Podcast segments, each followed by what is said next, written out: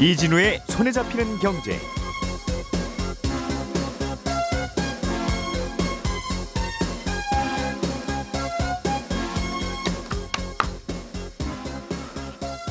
안녕하십니까 이진우입니다.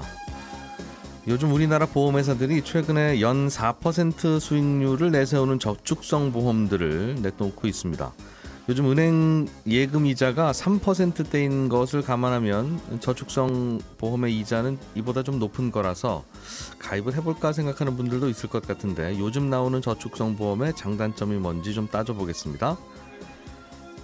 국세 세금을 카드로 납부할 때 카드 수수료를 납세자가 내게 하는 건 문제가 있다는 지적이 나왔습니다. 지금 지방세는 카드 수수료를 납세자가 안 내지요. 그런데 여전히 국세는 카드 수수료를 카드로 세금을 납부하는 수, 소비자가 내고 있는데 왜 이런 건지 좀 알아보겠습니다.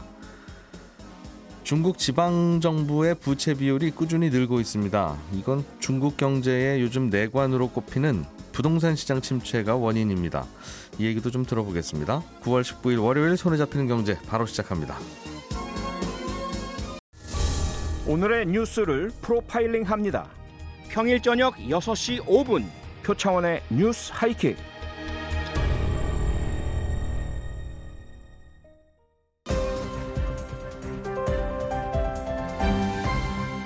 이진우의 손에 잡히는 경제. 네, 오늘도 경제 뉴스 깔끔하게 정리해 보겠습니다. 김현우 소장, 박세훈 작가, 한국경제신문의 나수지 기자 이렇게 세 분과 함께 하죠. 안녕하십니까? 네, 안녕하세요. 예, 김현우 소장님. 네. 요즘 뭐 시중 금리가 계속 올라가니까 네. 저축성 보험의 이건 이자도 아니고 뭐 꼭 수익률도 아니고 보장 비율도 아니긴 합니다만 네, 하여튼 연 4%대 저축성 보험들이 네 그렇습니다. 꾸준히 나오고 있어요. 예, 예. 저축 보험이라고 한다면 보장 기능은 거의 없고 만기에 납입한 보험료보다 더 많이 받아가는 보험을 저축 보험이라고 하는데 예. 형태는 뭐 적금처럼 매달 붙는 음, 월 납입식이 있고 예금처럼 한 번에 목돈 넣고 만기까지 기다리는 일시납 방식이 있습니다. 근데 최근에 나오는 상품들을 보면 아, 그 적용이율이 4%라고 되어 있는 게 일시납 방식으로 하는 보험들이 경쟁적으로 출시가 되고 있어요. 아, 내년부터 그런데 새롭게 바뀌는 회계 기준이 있는데 이 기준에 따르면 줘야 할 보험금도 시가로 평가해서 고금리 시절에 판매된 보험들은 보험사에게 굉장히 부담입니다. 그러니까 쉽게 말해서 같은 보험금을 내주더라도 네. 판매했을 당시보다 금리가 점점 낮아지면 그 돈을 어디선가 메꿔야 되잖아요. 그런 것도 시중 금리에 따라 가지고 부채로 평가하고 방식이 조금 달라지는데요. 그거에 의해서 저축보험을 판매하는 게 기존보다는 보험사들에게는 부담입니다. 빚이 더 많이 평가가 돼서. 그러니까 금리가 앞으로 내려가면 네. 너 손님한테 약속해 준 이 수익률을 어떻게 보장하려고 그래? 네. 네 돈으로 채워넣어. 어, 해가지고 네. 일단 돈 좀 갖고 와봐. 혹시라도 당신들 망하고 손님들은 붕 뜨는 이런 상황은 우리가 막아야 되지 않겠어? 그렇습니다. 어, 라는 이, 이야기를 당국이 하게 된다. 네. 그래서 음. 이 저축성 보험을 한동안 판매를 잘 안 했습니다. 예. 그러니까 이 애둘러서 어, 수수료를 낮춘다든가 예. 설계사들의 수수료를 낮춘다든가 하는 방식으로 연금이나 일반 저축보험을 음. 판매를 잘 안 하고 보장성 보험에 집중을 했는데 금융당국한테 그런 잔소리 들을까봐. 예. 예. 최근에 이렇게 저축보험을 앞다퉈서 출시하는 이유가 두 가지로 분석이 되고 있어요. 하나는 지금으로부터 약 한 10년 전쯤에 2013년에 어, 세제 개편이 됐습니다. 그 전까지는 보험은 10년만 유지하면 차익에 대해서는 무조건 비과세 혜택을 줬었는데 네. 요때쯤부터 납입보험료를 2억 원까지만 제한을 해뒀어요. 그래서 그때 당시에 막 차를 타려고 가입했던 보험들이 있습니다. 저축보험들이. 근데 그게 이제 10년 정도가 되면서 만기가 도래하면서 어, 고 고객들을 잡아놓으려고 이런 것들을 출시하는 것이다라는 해석이 하나가 있고요. 이분들은 이제 그때 가입했으면 10년 다 돼가니까 예. 어, 10년만 유지하면 원하는 거 다 해결되는 거니 다 찾아갈 거다는 그런 걱정 때문이라는 거죠. 그렇죠. 그래서 뿔뿔이 흩어지는 거 그 돈을 잡아보자. 그게 예. 한 13조 원 되는 걸로 추산이 되고 있거든요. 그것과 또 하나는 이제 그렇게 4% 넘는 금리를 적용을 해줘도 어, 그 돈을 굴릴 만한 곳들이 많이 생겨났기 때문입니다. 최근에 이제 은행이 발행하는 5년짜리 채권 금리만 하더라도 4.6%가 넘어요. 그리고 다른 은행이 아닌 다른 금융기관이 발행하는 채권들도 가장 신용도가 높은 어, 더블 A, AA 플러스 등급 채권이 5%가 넘습니다. 예. 그러니까 이렇게 우량한 투자처가 많다 보니까 뭐 4%쯤 준다고 하더라도 보험사는 사실상 에, 크게 불안한 게 없는 환경이 만들어진 거죠. 음. 그럼 지금은 한꺼번에 돈을 보험사한테 주시면 예. 그걸로 보험사는 열심히 굴려서 연 4%대를 앞으로 계속 보장하겠습니다라는 뜻인가요? 예, 원래는 보험사가 나온 만드는 상품들도 다 변동금리입니다. 매월 바꾸거든요. 그런데 네. 지금 출시되는 상품들을 보면 만기까지 확정금리 상품들을 내놓고 있어요. 음, 이게 예전에 90년대 후반에 고금리 확정금리 상품을 내놨다가 큰 코 다쳤는데 네. 지금 또 그렇게 상품을 내놔서 무슨 일인가 하고 들여다봤더니 음. 이번에 내놓는 상품들은 만기가 짧습니다. 해봐야 5년짜리들이에요. 그러니까 나중에 금리가 떨어져서 문제가 될 것도 아예 원천적으로 차단을 해놓은 상품이라는 거죠. 만기가 짧은 저축성 보험이요? 예, 보통 보험은 음, 보험은 10년 이상 유지해야 비과세고 그렇습니다. 어, 그 비과세 혜택을 감안하면 그래도 좀 나을 때가 있다. 그렇죠. 은행보다. 네, 그래서 보통은 보험에 가입하는데 중간에 깨면 손해를 손실 보더라도. 남에도 불구하고 네, 10년만 유지하면 10년 동안 정기예금 하는 것보다는 좀 나을 수 있겠네 싶어서. 그렇죠. 그런데 10년이 만기가 아니라는 거는 중간에 깨야 된다는 겁니까? 아니면 5년이 지나가면 깨지는 겁니다. 그냥 반쪽짜리 보험이라는 거죠. 지금 지적해 주신 대로 예. 보험의 어떻게 보면 유일한 장점이 오랫동안 유지하면 그거에 대해서 세금 혜택을 받을 수 있다는 건데 예. 오래 유지하지 못하고 5년이 되면은 그냥 중간에 깨지게 되고 그게 만기고 그러면 비과세 혜택을 받을 수가 없습니다. 예. 그러면 이제 수수료를 떼는 게 얼마나 떼는 걸 봐야 되는데 지금 은행 예금 금리가 한 3.5% 조금 넘고 네. 이 보험사들이 주겠다는 확정 금리가 4%니까 이게 표면적으로는 높아 보여도 예. 그 안에서 수수료를 떼잖아요. 그걸 계산을 해보면 한 3.5% 비슷비슷합니다. 복리 3.5%이긴 한데 어, 이런 것들을 따져봤을 때 실제로 4%를 그대로 적용해서 받는 이자는 아니라는 것도 감안을 하셔야 되고 사업비를 들여다봤더니 상품마다 차이가 있기는 하나 한 2.5, 2% 중반에서 한 5% 정도 납입 보험료 대비 납입 보험료 대비 2%를 떼간다고요? 네. 적게 떼는 곳이 2%대고 내년 그렇게 됩니까? 아닙니다. 총 내는 사업비가 아, 5년이면 그럼 2.5 된다고 하면 1년에 0.5씩 된다는 거네요. 거의 그렇게 되는데 초반에 아무래도 많이 떼고 음, 어쨌든 우리는 5년 감안해야 되는 거니까. 그렇죠. 그래서 중간에 깨게 되면 요 수수료를 포함을 해 가지고 예금보다는 좀 불리한 그런 상품이라. 4% 준다고 해도 5년 네. 동안 저희가 수수료 2.5입니다라고 하면 1년에 0.5 떼는 거고. 거의 그런 느낌이죠. 예. 그러면 4% 준다고 해도 0.5를 떼가니까 3.5를 받는 건데 네. 은행 예금 가입하는 거나 비슷하기도 하고 네. 그러느니 요즘 채권 거래하실 수 있는 분들은 5년 만기짜리 안전한 채권들이 뭐 4% 5% 되니까 그렇죠. 그냥 이걸 하면 되는데 네. 채권을 잘 모르는 분들에게는 예금이냐 이거냐 저축성 보험이냐. 둘 중 하나 골라 보시면 어, 저희가 조금 나을지도 몰라요 하는 어필을 한다는 거죠. 네, 음. 그렇게 한다는 거니까 사실 보험사도 그 돈 받아가다 굴리는 방법이 거의 대부분 채권이거든요. 네. 대신해주면서 수수료 떼간다라고 보시면 되는데 조금만 눈을 돌려보시면 아, 거의 동일한 위험 혹은 그보다 안전한 아, 음. 리스크로 투자를 할 수는 있습니다. 그렇군요. 요즘 보험 상품의 트렌드는 10년을 가, 갖고 가지 않아도 네, 된다는 음, 갖고 가지 못하게 만든 보험들이 많다는 거죠. 10년 동안 계속 부어드리겠습니다라고 하면 어, 금리가 혹시 내려갔을 때 리스크가 커지니까 그렇죠. 보험사들이 음, 알겠습니다. 그렇군요. 박 작가님이 준비해 오신 소식은 좀 네. 논쟁적인 이슈네요. 그렇습니다. 어, 세금을 납부할 때 요즘엔 뭐 카드로 납부하는 경우들이 꽤 있고 네. 간편 결제들이 많아서 카드로 납부하는 게 편할 때도 있어요. 네. 괜히 내 인터넷 뱅킹 들어가서 이체하고 하는 것보다 그렇습니다. 그래서 카드 납부액이 커지고 있습니다. 세금. 네. 그런데 수수료, 카드 수수료를 그럼 세금 받는 쪽에서 내냐, 세금 내는 쪽에서 내냐 이거 가지고 싸우는 모양이에요. 그렇습니다. 근데 국세를 납부하면 수수료를 납세자가 내고요. 예. 지방세를 카드로 납부할 때는 안 냅니다. 아, 요건 좀 이상하다라는 지적이 최근에 국회에서 나온 건데 예. 사실 이 얘기는 어제 오늘 얘기는 아니고요. 한 15년 된 얘기긴 합니다. 근데 또 지적이 나오는 이유는 이제 곧 국정감사라서 음. 이제 국회에서 한 번 또 지적이 나오는데 네. 이참에 국세를 낼 때는 왜 수수료를 납세자가 내는 건지 알아두는 건 좋을 것 같아서 네. 들어온 그런 아이템입니다. 음. 우리가 식당에서 밥 먹고 나서 카드로 결제하면 그 수수료는 식당 주인이 내죠. 네, 그렇습니다. 음. 받는 분이 내는 건데 돈 그렇죠. 받는 분이 네, 그 원리를 따르자면 우리가 세금을 카드로 긁으면 세금 받는 분 대한민국 정부가 내셔야 되는 건데 네, 어, 국세는 대한민국 정부가 안 내고 네, 카드 긁는 분이 내고 네. 지방세는 카드 긁는 분이 안 내요? 안 냅니다. 지금 구조가 그렇습니까? 지방세는 어떻게 되냐면요. 예. 카드사들이 납세자들이 카드로 긁은 세금을 바로 지자체에 납부하지 않습니다.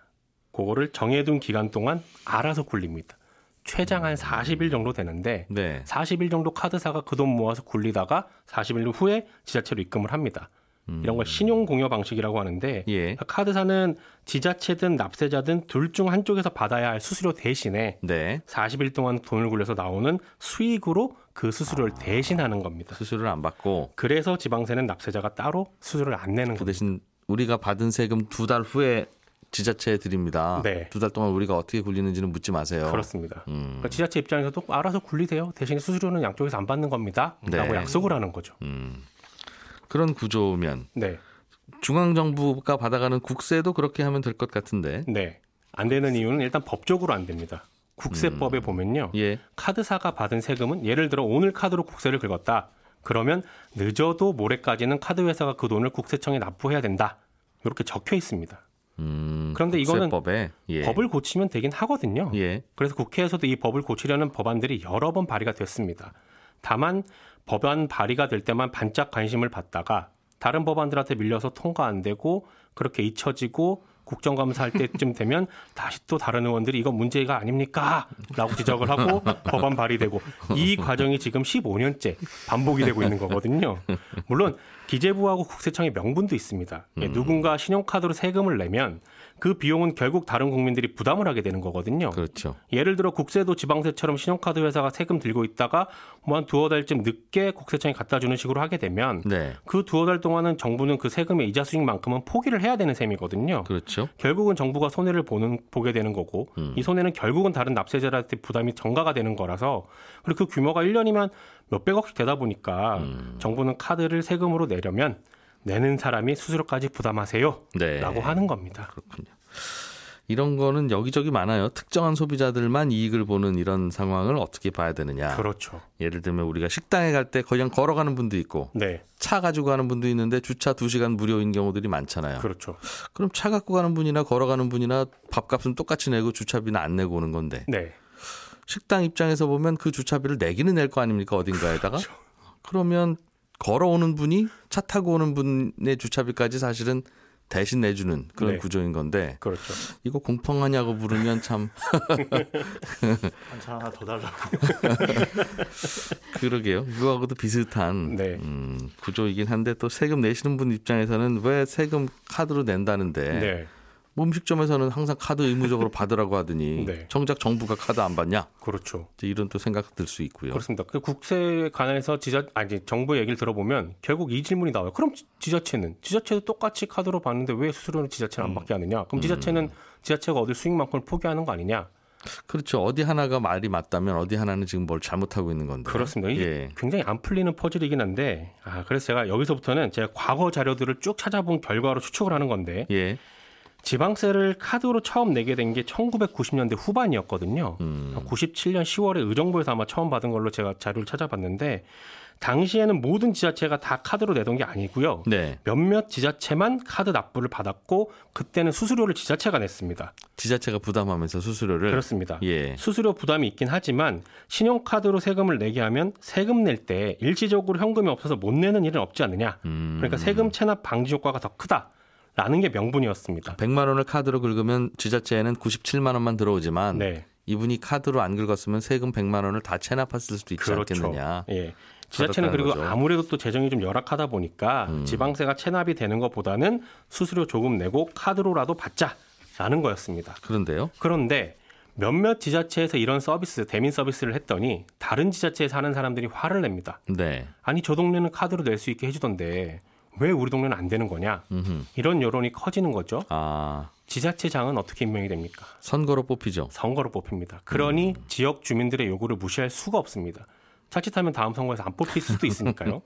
그래서 점점 더 많은 지자체들이 카드로 지방세를 낼 수 있게 바뀌게 된 거고요. 예. 조금씩 조금씩. 음. 지자체 수입으로 카드사 수수료 내는 게 또 도마에 오르게 되니까 지금 같은 신용 공여 방식, 즉 카드사가 거둔 세금 가지고 한 40일 동안 알아서 굴릴 수 올리다가 음. 그렇게 바뀐 겁니다. 예. 그리고 그 여론이 점점 더 커져서 아니 지방세는 카드로 내는데 왜 국세는 카드로 못 내냐라는 요구로 변하게 됐는데 예. 국세는 이걸 관장하는 곳이 기재부랑 국세청입니다. 선거와 무관하다 이거죠. 기재부 장관하고 국세청장은 임- 대통령이 임명하는 자리니까 선거에서는 아무래도 자유롭습니다. 네. 그러니 카드로 국세 내겠다라는 여론까지는 받아들이되 음. 그리고 이게 처음 시행된 게 2008년이었거든요. 아, 카드로 낼 수는 있게 하지만 네. 수수료까지 구- 나라가 부담할 수는 없지 않습니까? 카드 납부를 해서 편익을 얻는 건 납세자니까 음. 납세자가 국세 0.8% 수수료 내십시오.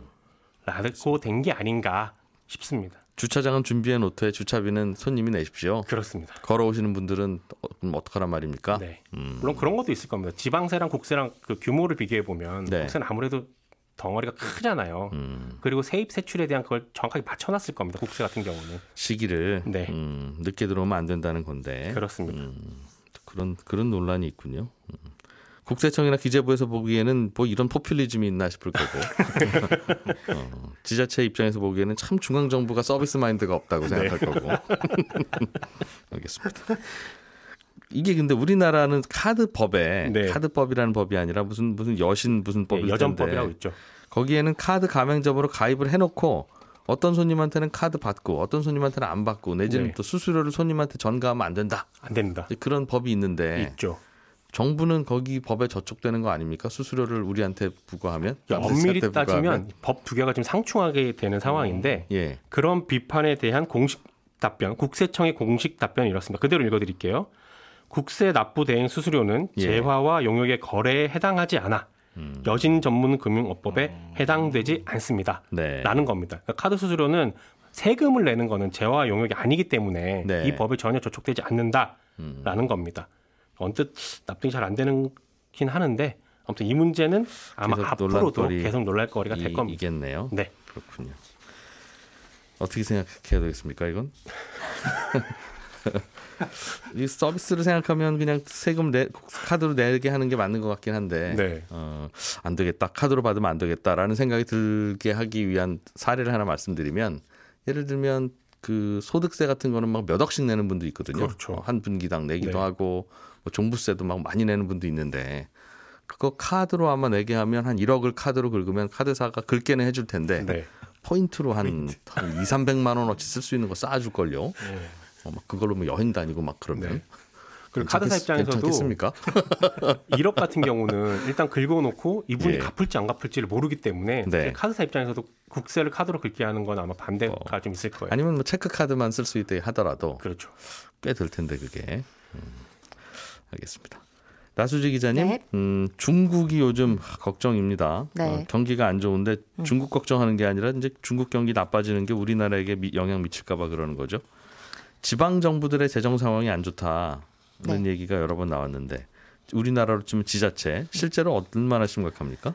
네, 이 중국 지방정부 재정 수입을 보니까요. 올해 1월부터 7월까지 수입은 7.6% 줄었는데 이 지출은 그대로거나 아니면 크게 늘어난 곳이 많아서 재정난에 허덕이는 곳들이 많다라고 하는데 네. 네, 이렇게만 하- 얘기하면 와닿지가 않으니까 얼마나 재정난이 심하길래 이렇게까지 하는지 홍콩 언론에서 사례가 몇 개 실렸거든요. 음. 그래서 이 사례를 말씀드리면 어, 일단 중국의 윈난성이라고 이 미얀마와 국경을 맞대고 있으면서 인구는 한국과 비슷한 이런 곳이 있는데 여기 일부 도시에서는 공무원 월급을 6개월 이상 지금 못 주고 있다고 합니다. 그리고 또 와, 저는 못 주는 것보다는 6개월간 월급을 못 줬는데 그래도 계속 일하는. 정부 이 정부가 돌아가는 게 더 신기합니다.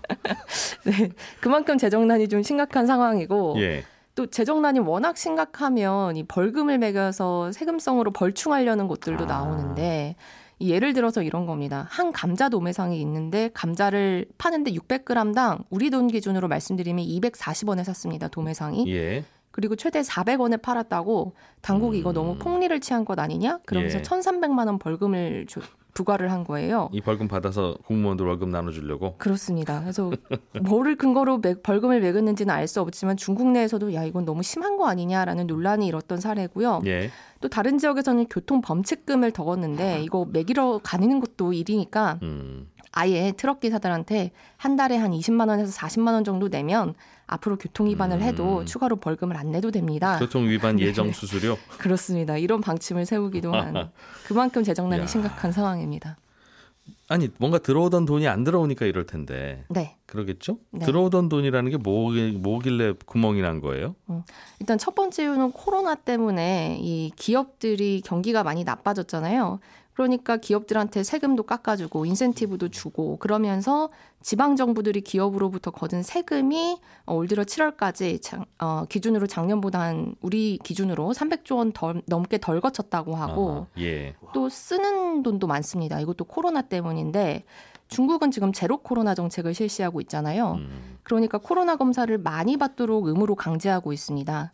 그래서 베이징을 비롯한 주요 도시에서는 사흘에 한 번씩 코로나 검사를 무조건 받아야 되고 예. 뭐좀 사람들을 많이 만나는 직업이다. 뭐 택시 기사나 슈퍼마켓 직원들은 매일 받아야 됩니다. 근데 이 비용은 지방 정부에서 부담하도록 되어 있어서 예. 이한 중국 증권사가 분석한 걸 보면 어, 중국 주요 도시에서 1년 동안 이렇게 코로나 검사를 진행하면 검사 비용으로만 한 340조 원 정도를 써야 되는데 와. 이걸 지방 정부들이 다 음. 부담을 하고 있는 거죠. 예. 근데 지방 정부들이 또 하나 더 말씀드리면 돈이 없으니까 진단 기업들도 정부한테 돈을 못 받아서 아, 진단 키트 만드는 회사도 네. 음, 그래서 중국의 코로나 진단 기업 중에서 상장사 8곳 기준으로만 해도 예. 올 들어서 지방 정부한테 아직 못 받은 돈이 한 2조 8천억 원 정도 된다고 합니다. 그러니까 이건 나중에 기업의 부실로 번질 음. 가능성도 있는 거고요. 또 돈이 안 들어온 이유를 두 번째로 말씀드리면 이게 코로나만큼이나 큰데 중국 부동산 경기가 나빠서 그렇습니다. 음, 부동산 경기 나쁜 거랑 무슨 상관이에요? 지자체 수입하고? 네, 이 중국 모든 토지가 국가 소유죠. 그래서 개인이 토지를 사용하려면 지방 정부한테 돈을 내야 됩니다. 예. 그래서 보통 한 50에서 70년 정도 우리가 사용하겠습니다라고 하고 이걸 경매 방식으로 사야 되는데 음, 이렇게 지방 정부가 소위 땅 장사를 해서 벌어들이는 드- 어, 돈이 세수에서 한 보통은 30%를 많게는 절반까지도 차지한다고 하거든요. 아하. 그런데 부동산 경기가 좋을 때는 너도 나도 토지 사용권을 사서 집을 지으려고 할 텐데 예. 지금 중국 부동산 시장이 어, 주택 가격이 작년 7월부터 1년 넘게 매달 떨어지고 있습니다. 예. 그러니까 돈 주고 땅을 빌리겠다는 사람이 없는 거죠. 음, 빌려가야 거기 아파트도 짓고 해서 파는데. 네. 음, 그래서 지방 정부 입장에서는 이렇게 큰 비중을 차지하던 돈에 구멍이 나니까 예. 이 지방 정부들도 강제로라도 이 땅을 좀 팔만한 곳들, 만만한 곳을 찾는데 음흠. 이때 등장하는 게 LGFV라고 하는 회사들입니다. LGFV. 네. 음, 이게 무슨 회사예요? 여기는요, 지방 정부가 인프라 지을 때 돈이 필요하잖아요. 예. 근데 중국 지방 정부는 2014년까지만 해도 이 채권을 발행해서 시장에서 돈을 빌리는 게 법적으로 금지가 돼 있었습니다. 예. 그러니까 지방 정부가 혹시 너무 부실해질까봐 그런 건데, 음, 근데 인프라는 지어야 되니까 이 LGFV라는 껍데기 회사를 하나 만들고, 지방 정부가 네, 그래서 음. 요 회사가 채권을 발행하거나 대출을 받은 돈으로 인프라를 지었습니다. 우리로 치면 SH공사 내지는 경기도개발공사 이런 거네요. 네, 그게 예. 지방 정부마다 다 있는 거죠. 예. 그래서 돈을 빌려주는 사람들 입장에선 뭐 인프라 수익성보다는 지방 정부가 망하지만 않으면 요 돈 돌려받겠지 하고 음. 빌려주는 건데 예. 근데 지방 정부 재정이 어려워지니까 인프라 지으려고 빌려둔 요 돈을 지방 정부로부터 땅을 사는데 쓰는 겁니다. 예. 그러니까 지방 정부가 이 주머니에서 다른 주머니로 바꿔서 돌려막는 건데 문제는 이 껍데기 회사 입장에서도 음. 빌린 돈에 대한 이자는 갚아야 되는데 예. 빌린 돈으로 투자는 안 하고 땅만 샀으니까 버는 돈은 없죠. 음. 땅을 사줘야 되는 이유는 우리 지방 정부 형이 요즘 어렵다고 하니까. 네. 음. 그래서 그나마 들고 있던 현금은 땅 사느라 빠져나갔고 이자도 그러니까 못 갚는 형식의 재정 상태가 굉장히 나빠졌는데 예. 이럴 땐 형님이 도와줘야 되는데 형님도 지방 정부가 힘들어서 돈을 빼가는 상황이니까 빚을 못 갚는 회사들이 빠르게 늘어나고 음. 있는 추세고요. 네. 근데 그러면 문제가 결국은 돈을 빌려준 쪽이 불안한 건데 이게 중국 은행은 물론이고 채권을 빌린 곳들도 있어서 네. 그게 불안한 요인입니다. 손에 잡히는 경제가 3년 만에 경제 콘서트를 엽니다. 이번 콘서트는 기후 위기가 경제 위기다라는 주제로 서울대 환경대학원 홍종호 교수가 강연해 주시겠습니다. 경제 콘서트 참석을 원하시는 분들은 손에 잡히는 경제 홈페이지에 들어오시면 신청하실 수 있습니다. 콘서트에서 만나요. 삶의 무게가 제 아무리 버거워도 영차. 영차. 함께여서 당당한 사람들 잠시 후 9시 5분 여성 시대가 이어집니다. 영차 영차. 예, 저는 여성시대 마치고 11시 5분부터 한 번 더 찾아와서 손에 잡히는 경제 플러스로 인사드리겠습니다. 고맙습니다.